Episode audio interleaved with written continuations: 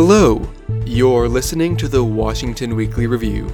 I'm the Southeast Iowa Union's Kalen McCain. It's the week of April 1, 2023.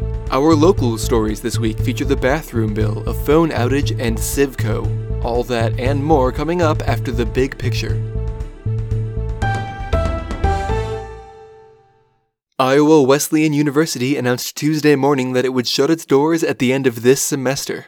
The school is the oldest co-ed independent university in the state. University President Christine Plunkett said a decade of financial trouble caught up to the school, leaving no option but to default on a $26 million loan from the U.S. Department of Agriculture, which used the campus as collateral. Both the board and our community of faculty and staff were aware this year, starting at the beginning of the year, that it was going to be a particularly tough year for us. We could see early on the impact of the economy right now on philanthropic giving. We could see early on the impact of our expenses going up due to inflation. And we could also see the impact of enrollment growth, which we still had, but slower growth than previously.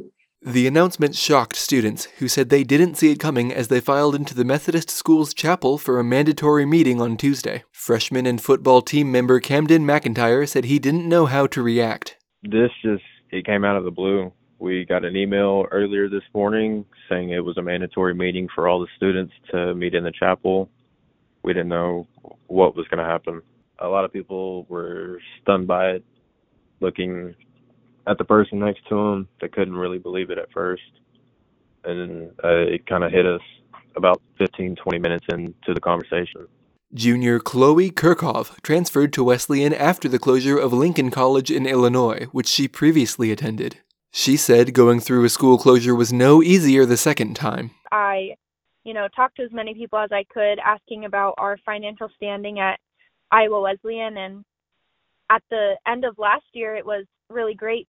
I was apprehensive at the beginning of the year coming to Iowa Wesleyan, being new to everything all over again.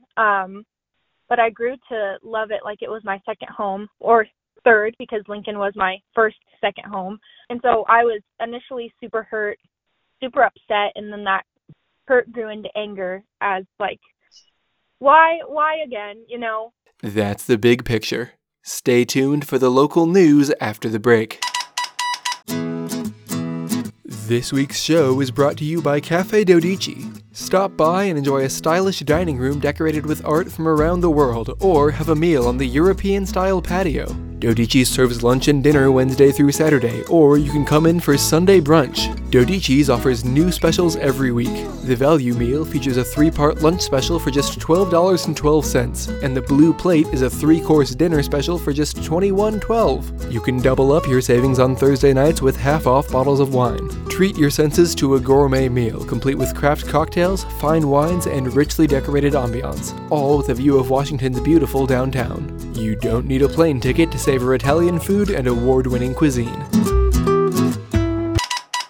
Several Washington high school students on Monday left campus to protest a recently enacted state law, which effectively requires transgender people in schools to use the bathroom of their sex rather than that of their gender. Max Miller, one of the walkout's organizers, said Senate File 482 was not well received. Most of us here are trans, and we want the same rights as everyone else has. While a lot of people feel more comfortable going to the bathrooms they want to go at because gender dysphoria, or they just don't want to go to the bathrooms of their assigned birth because that makes them uncomfortable. And there's some people that are okay with it, some people are not. And I know a lot of people that are okay with it, and I want to support them. Colton Asbury, another organizer, said the bill was based on false premises and that students were unlikely to change their own identities with criminal intent. I just think that the only thing this bill is protecting is the systematic prejudice within our country and our state and even the town. It just creates more and more fear related to gay people because people think that there's a law being passed about trans people. Trans people are obviously dangerous, or they need to be hidden or kept away from other people. Participant Nico Pfeiffer said events like Monday afternoons reminded people that transgender individuals existed in their communities. We thought if we get enough attention, maybe it would, spread the word and get it out to people that we still exist, we're still here, if we're not comfortable with it, and we're not just going to sit around with it. An outage of Windstream communication services took down Washington County business phone lines for much of this week, but did not impact 911 emergency communications. The issue began on Saturday and lasted until Thursday, according to county officials who used backup phone lines during that time. Washington County Communications 911 Supervisor Kara Sorrells said the outage was not just annoying, but disruptive. It's affecting other agencies trying to call us, and I think even the courthouse is experiencing some issues. But it is a big inconvenience for the public because a lot of people don't realize, and they've been trying to get a hold of us, and if they don't look at our Facebook page or if they are not aware, then a lot of them get frustrated, hang up, and call 911. In an email, Windstream representative Scott Morris said the company was not sure what caused the outage.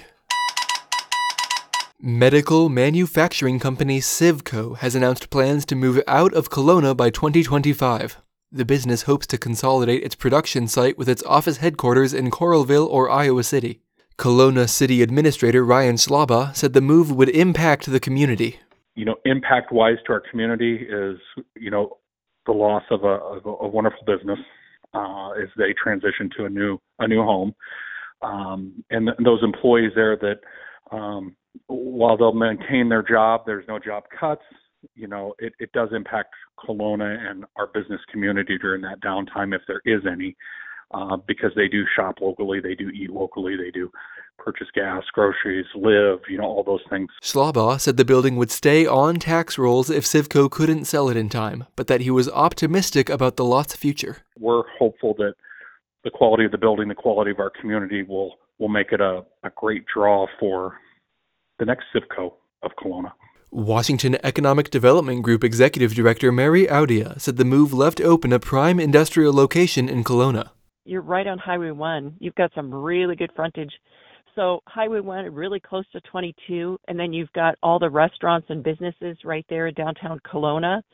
Super easy to get to Iowa City. I mean, you can get pretty much anywhere you need to get.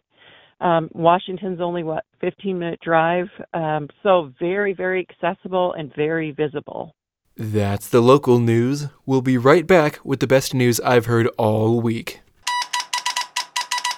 Todd Hahn Construction is an award-winning custom home builder with a 28-year history in the greater Iowa City area. Hahn's goal is to build you the finest quality custom home while providing you with a positive experience along the way. It's one of the many reasons they've been named the Iowa City Area Home Builder of the Year time and time again. A custom home is more than just a house. It's the culmination of a dream and years of hard work.